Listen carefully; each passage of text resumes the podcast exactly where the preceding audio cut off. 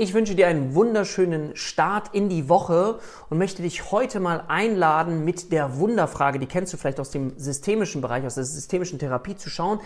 Wenn du dir vorstellst, dass du eine belastende Situation hast oder irgendetwas hat, was dich ja fertig macht, mal zu schauen, was wäre, wenn dieses Problem heute nicht mehr da wäre. Stell dir mal vor, jetzt wäre dieses Problem nicht mehr da und was wäre dir möglich? Welche Gedanken würdest du denken? Welche Gefühle würdest du fühlen? Was wäre anders als vorher?